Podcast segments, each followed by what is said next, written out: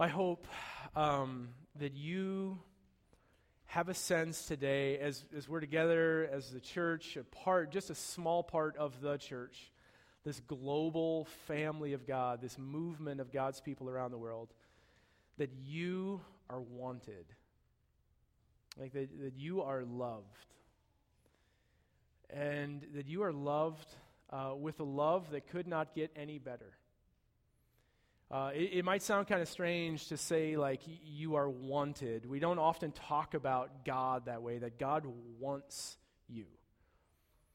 But that's what we find in the scriptures that God sort of has this, this passion that burns for us, this almost this jealousy for our lives.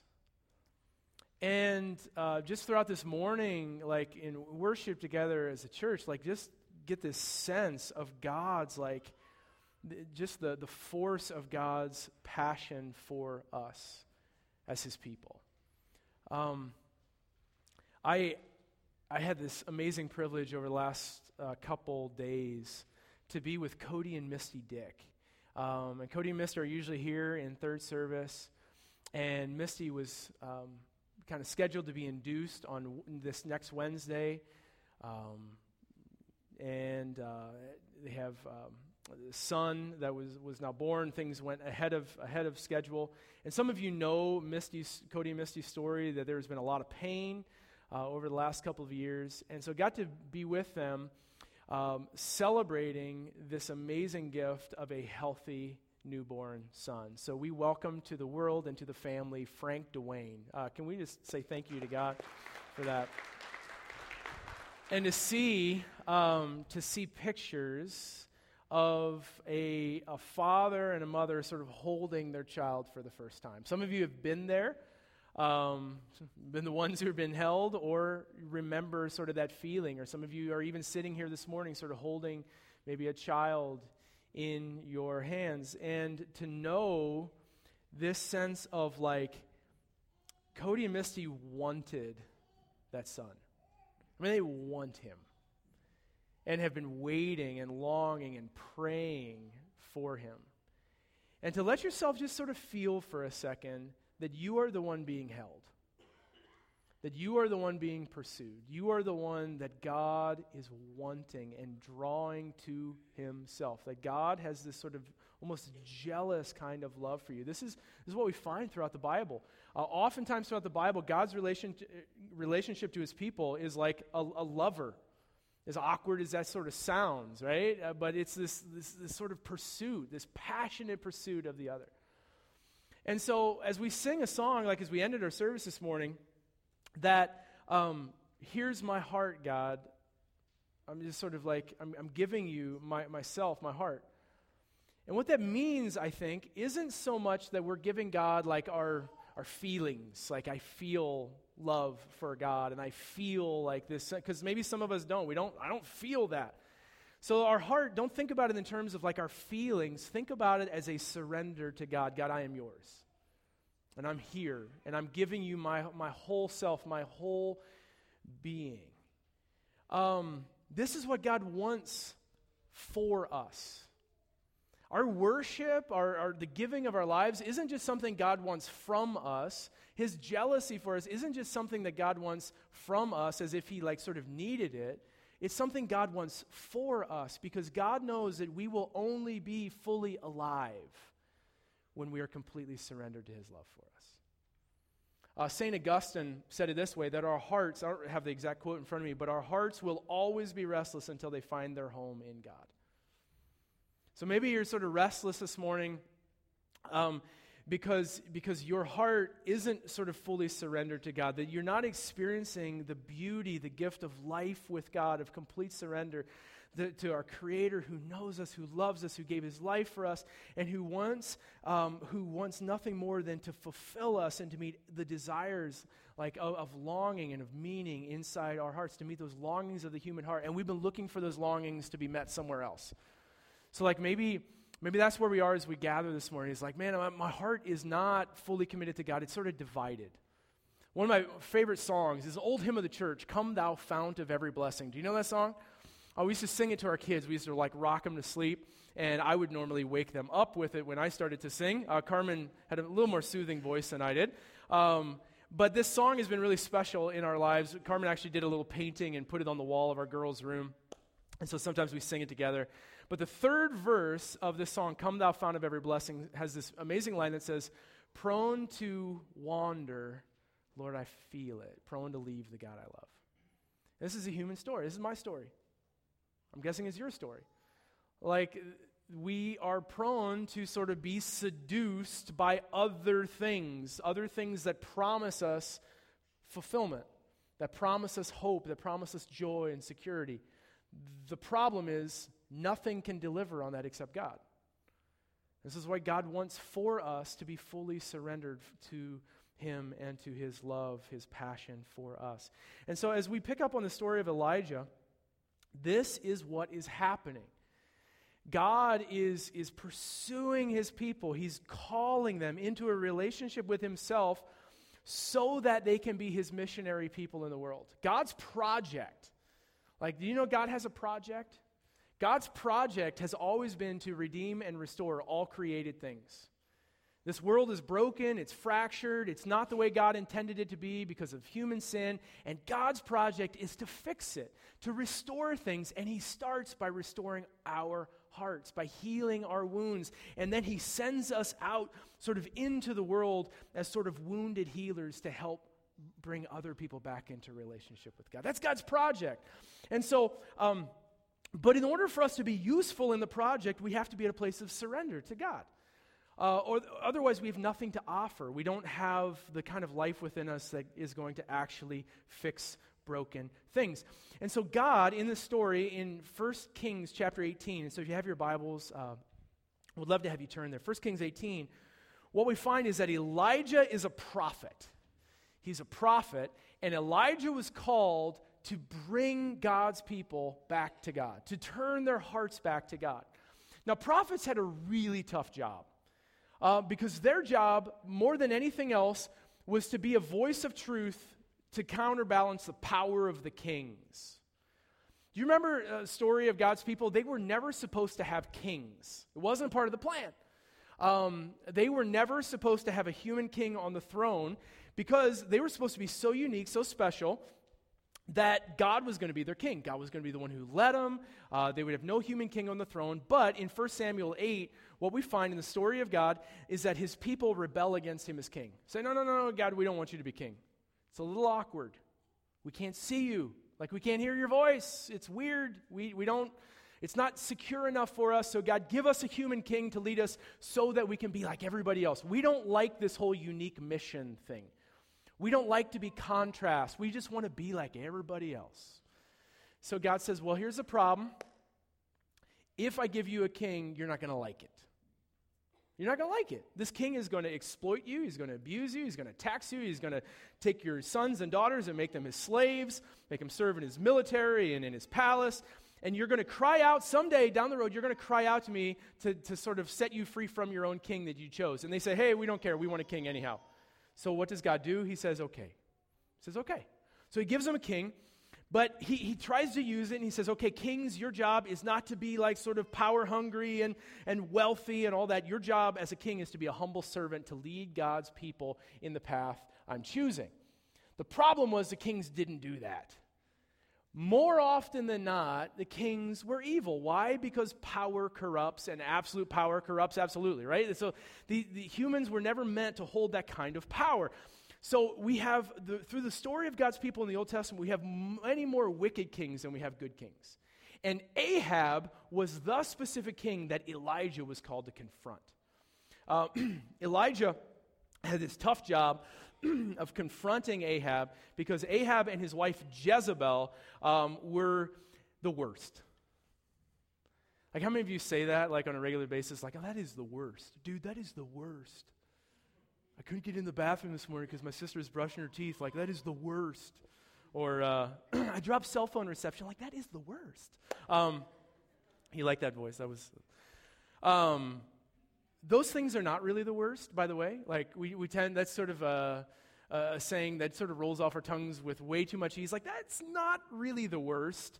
But Ahab was the worst. In fact, the Bible says Ahab was the worst. He did more evil in the sight of God than any other king. So Ahab was the worst. And his wife Jezebel was the one who was like sort of pulling his heart away.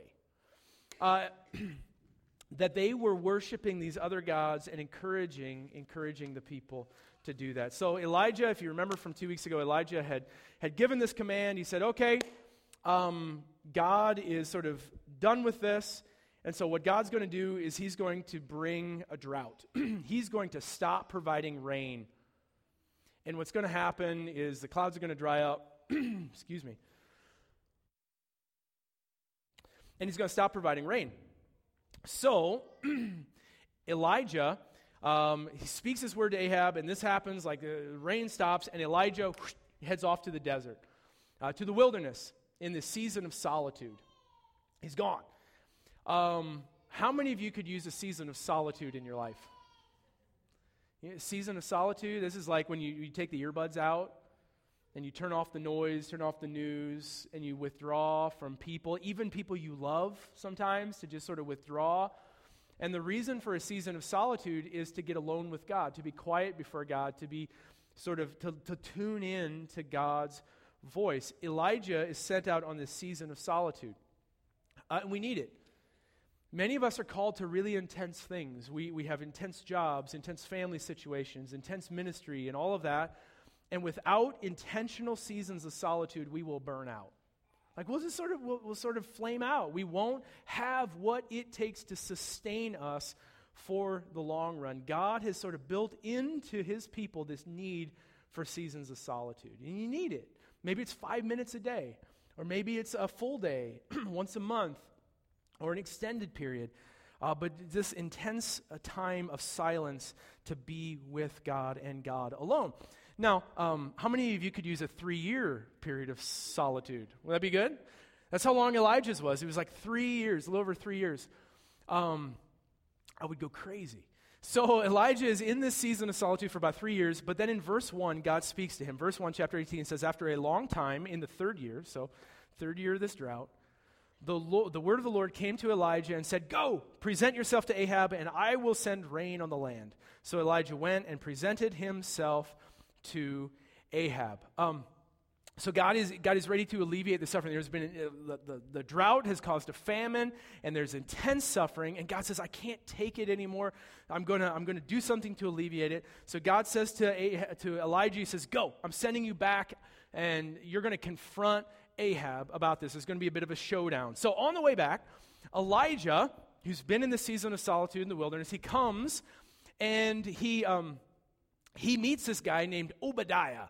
Um, Obadiah is not the prophet Obadiah, who you read about later in the Old Testament. Obadiah was a servant of King Ahab, the worst, right? But a- Obadiah was a righteous man. His heart was fully committed to God. And Obadiah starts to fill Elijah in on how bad things were for these last three years like that, that Ahab and his wife Jezebel had been exterminating God's people. Anybody whose heart was fully turned toward God, um, God's prophets, he, they were killing. So Obadiah says, This is how bad it is. He's been killing all these people, but I have taken it upon myself to save a 100 of them. I've hid 50 in this cave, and 50 in this cave. And for the last three years, I've kept them alive with food and water. This is how bad it is. And so Elijah says to Obadiah, He says, I love this. Verse 8 Go tell your master, Elijah is here. You love that? The boys are back in town. That's what I, I hear uh, when, I, when I hear them. Go tell your master, Elijah is here. so, Obadiah, he kind of at first, he's like, oh, I'm not so sure that's a good idea to send me. What if, like, what if he kills me? You know, and he says, no, no, no, it's going to be okay. I'm coming. Today I'll meet, I will confront um, Ahab. So, he goes back, tells Ahab, verse 16, we pick it up. So, so Obadiah went to meet Ahab and told him, and Ahab went to meet Elijah, king, prophet, confrontation. Verse 17, when he saw Elijah, he said to him, Is that you, you troubler of Israel? Elijah says, I'm your huckleberry. No, he says, I have not made trouble for Israel, but you and your father's family have. You have abandoned the Lord's commands and have followed the ways of Baals. So the question is who's to blame? Who's to blame? Is this famine God's problem? As, as, as Ahab, that's what he says. When he sees Elijah, he says, You're the, the, the troublemaker. You're the one who's been troubling Israel. How many of you know that when conviction comes to us, our first impulse is to blame somebody else? Like to shoot the messenger. Um, like when, when conviction comes to us, our first kind of response is to put the blame on somebody else. Like if, if your parents, I had this experience uh, a number of times where my parents like saw things in my life or I had friends who did this too, who loved me enough to do this, who like saw things in my life to say like, "Hey, Eric, something seems off here. Like this, this doesn't this isn't right. And um, can, let's talk about this, and I think this needs to change, right? Uh, do you have people like that in your life who will speak truth to you? Who will just say, hey, some, something's not right. And who'll do it lovingly, but who will do it firmly as well. Like you know they love you enough to just sort of like, and parents, this is our role, uh, to be able to say, like, eh, no, like this is not okay. And I remember like having these moments like where you like sort of stomp to your room, and I know none of you ever do this, but like, I hate them. You know, like this like anger. Anger for your parents. Why?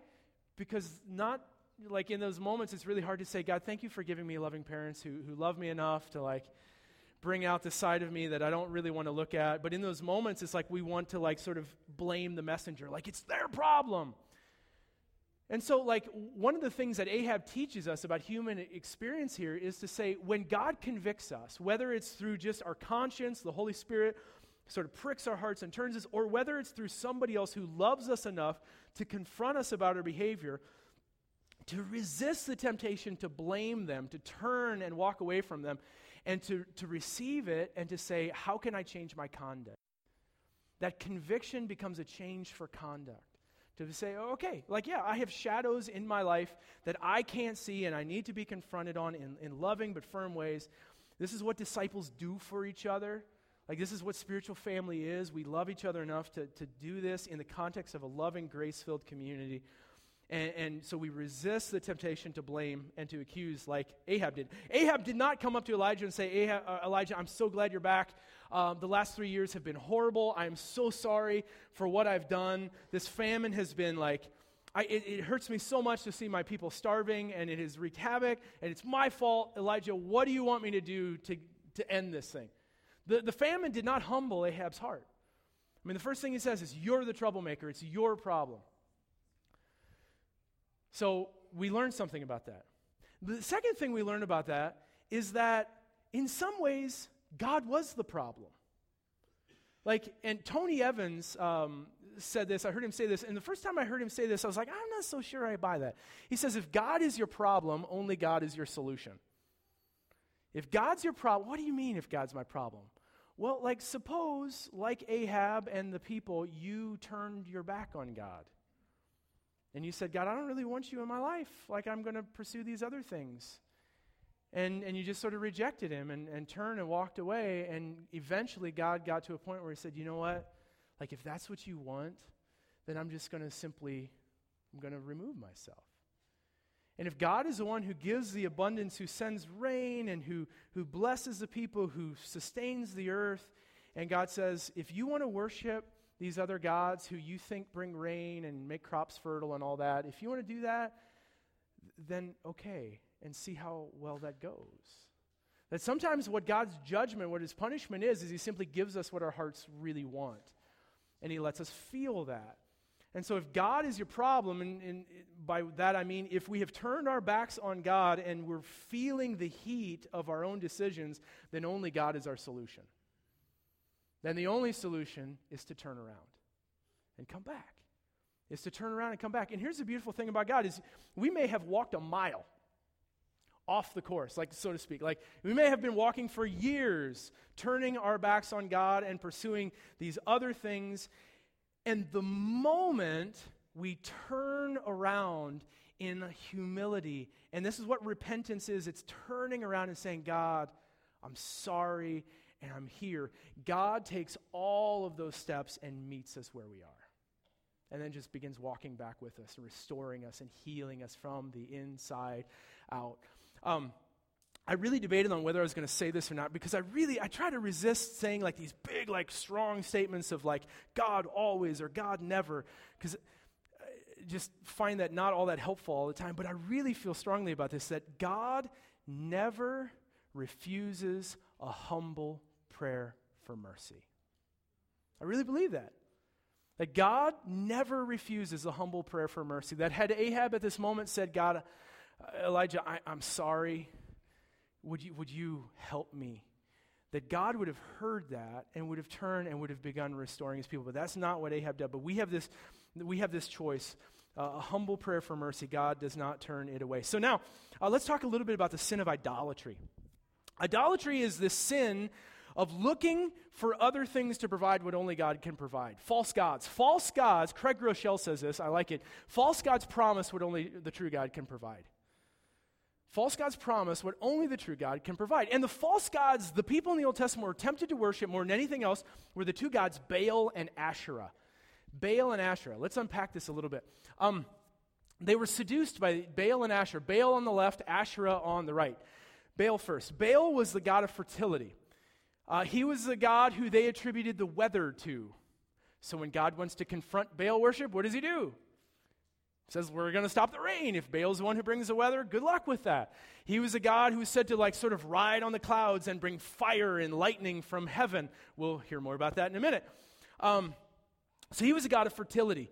He was a God who was, was made the crops grow, so they thought, who made the ground fertile and brought the rain in its season.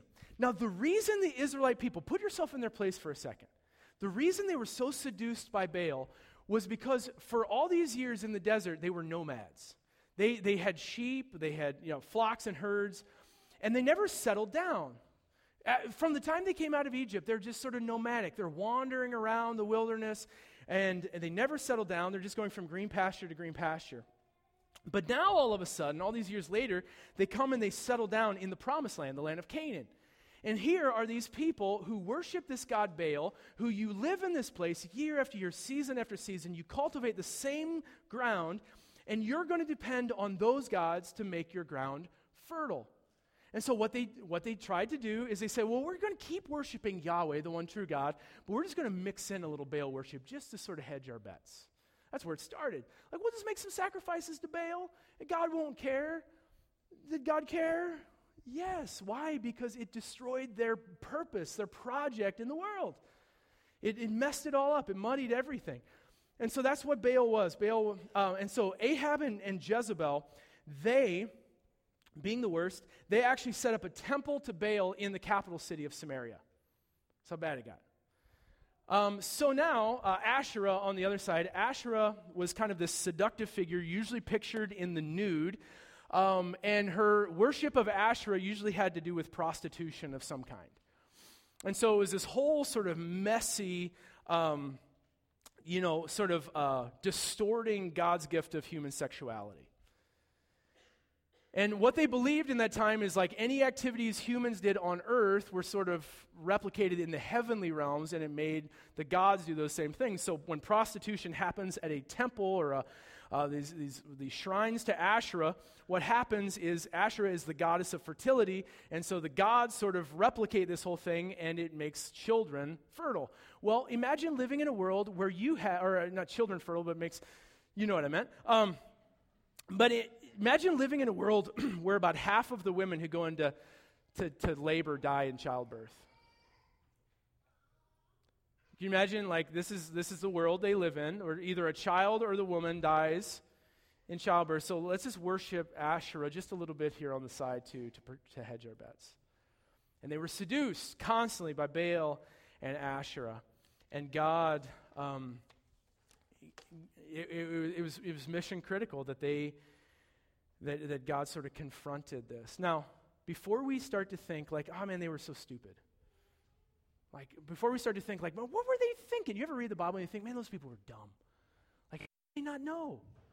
Are there any things in our life that we look for to provide us with security, stability, value, meaning, fulfillment? That only God can really give? I mean, are there those idols in our lives that we're tempted to sort of look to for those things that only they promise us something that only God can give us? What about money? I mean, money's a big one. Jesus says, hey, money is a rival God. You can't serve both God and money. It's this, it, we, we're seduced by it because it promises us things it can't give us. The moment we get sick, money loses its value, doesn't it? The moment we lose someone we love, money, like what good is money in those moments? We, all of a sudden, the lie is exposed. It can't provide us the security we want. Our stuff, same way. Success, man, if I just got one more promotion, if I just got one more raise, like then I'd have a name for myself and I'd be valuable. Money, success can be a rival God. Uh, relationships, we can look for in other people what only God can provide. Right? Like your, your spouse, friends, we can look for them to validate us and value us and to meet our needs, and they can't provide that for us. Only God can meet those longings of the human heart. Sexual experiences outside of a covenant of marriage.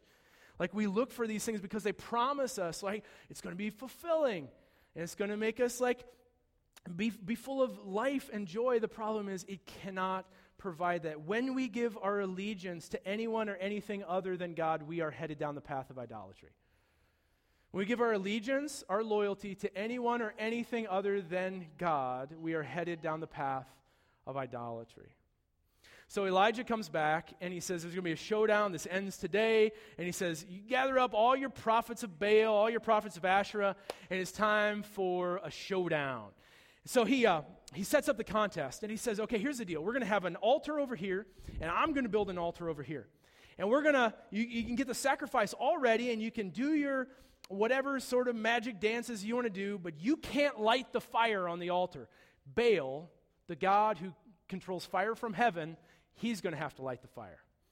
And Elijah's just sort of setting them up. There are 450 prophets of Baal, 450 prophets of Asherah, and they sort of start in this ritual. And and Elijah says, why, why don't you go first? So I'll just give you home court advantage. You go first.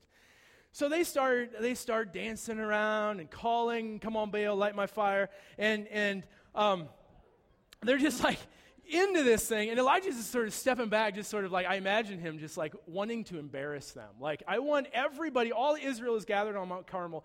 He wants them to see how stupid this is to worship these gods of stone right? These, these false gods. And so he just sort of wants to expose this. And they're crying out, and you think, like, man, they look so dumb. They're like, like they're cutting themselves. And, and it's clear God is not answering their prayer. And yet, isn't this sort of the same picture? Like when we're looking for those other things to fulfill us money, success, relationships, sex, whatever it may be, and we're like, man, fulfill me. Like, meet these needs. I think we look exactly the same way. And we look exactly the same way. And, and, and Elijah, I, I love this. It says that about noon, this does my heart so much good, because he uses this prophetic sarcasm. Um, in verse 27, it says, At noon, Elijah began to taunt them. Shout a little louder, he said. Surely he's a God. Perhaps he's deep in thought or busy. Maybe he's traveling, or maybe he's sleeping and must be awakened. Like he just starts being sarcastic. This, again, this does my heart so much good. Uh, by the way, the second one here, when he says he might be busy, is a Hebrew euphemism for he's on the toilet. I'm serious. You look it up. It's like, it's like when somebody calls your house and they're like, hey, can I talk to so and so? And you say, uh, they're busy. We all know what that means, right? And that's what like Elijah is sort of like, He's like, maybe he's busy. Maybe there's a Baal movement. Um, I don't know. Sorry for that one. and so he's just like, he's poking fun at them. You won't forget that one. He's poking fun at them. And uh, finally, like, it gets into the evening. He's like, enough. Let's stop this. My turn. So he builds his altar over here. And he builds his altar and he gets everything ready and he, he just starts pouring it on. He's like, literally, like, let's pour some water on this thing. And remember, they've been in the drought for three and a half years. Where does he get the water from? I don't know.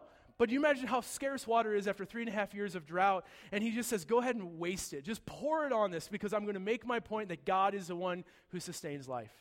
I'm so confident in God's ability to provide, to, to not only burn this offering up to show everybody that He's the one true God, but to uh, to, to take the drought away and to provide. So he has them like, do it again, do it again. Three times he has them like flood this thing with water, so much so that the trenches, the ground around the, the altar, are filled with water. And then Elijah, he doesn't start cutting himself, he doesn't dance around. He just prays a simple prayer. Verse 36. He says, At the time of the sacrifice, the prophet Elijah stepped forward and pray, Lord, God of Abraham, Isaac, and Israel. Let it be known today that you are God in Israel and that I am your servant and have done all these things according to your command. Answer me, Lord. Answer me so that these people will know, Lord, uh, that you, Lord, are God and that you are turning their hearts back again. And then it happens. And then fire of the Lord fell and burnt up the sacrifice. Now, we don't know if it was like a fireball, we don't know if it was lightning, we don't know what it was. But fire from the Lord fell, burnt up the sacrifice, the wood, the stones, the soil, and also licked up all the water that was in the trench. And when the people saw this, they fell prostrate and cried, The Lord, He is God. The Lord, He is God. So, Elijah says something in verse 21 I want to end with. He says this How long will you waver between two opinions? When he calls out to the people, he says, How long, people, will you waver between two opinions? If the Lord is God, then follow him, but if Baal is God, we'll follow him. And I think this speaks to us. Like, how long will we waver between two allegiances? How long? Like, if, if the Lord is God, then, then give him everything. If, if, like, if we trust that God hasn't just sent fire from heaven to show us his goodness and his love, but he's actually come in the flesh in Jesus, his own son, and has given his life. And if, if God is Lord, then give him everything. Give him allegiance. Give him every part of us. And stop wavering. Stop looking for all of these other things to meet the needs that only God can. I think Elijah, this is a message I hear from chapter 18 of 1 Kings. Stop wavering. Are there any ways in which you're wavering? Are there any ways where you just sort of started dabbling with these other things that you know, like you know deep inside, this is, this is not God's best for me? This is not what God wants for me. And this path, I'm going to make one step and the next step is actually going to get easier and easier and easier. But I know if I'm honest with myself, I know it's going to lead to a place that's not good. God does not resist a prayer of humble repentance, of just humble turning. So maybe if there's some way in which your allegiance, your heart is given to anyone or anything other than God, today's the day to just sort of turn back, to say, God, I, am yours, I'm sorry, and to turn your heart back, to stop wavering that if the Lord is God, then follow him. And follow him. God, we're thankful that you, you speak to us in so many ways. You speak to us through your word, through the story. But God, more than anything, you speak to us through your Son, Jesus, the living word. So, God, um, we ask this morning that if there are places in our lives where we have we've done the same thing. We've been prone to wander and we've sort of drifted into looking for these things to provide what only you can. God, that you would just expose the foolishness of it. Just the foolishness. And you would turn our hearts back. God, that you would do whatever, we give you permission to do whatever it takes to turn our hearts back to you.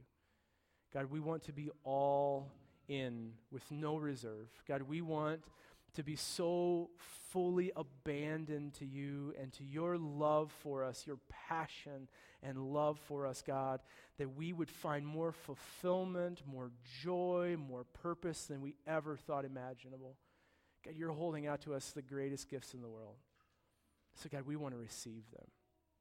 And God, we ask that you would use us in your project that you would send us into your world to be contrast, to be people of healing and of hope in this world. And God, we pray this in Jesus' name.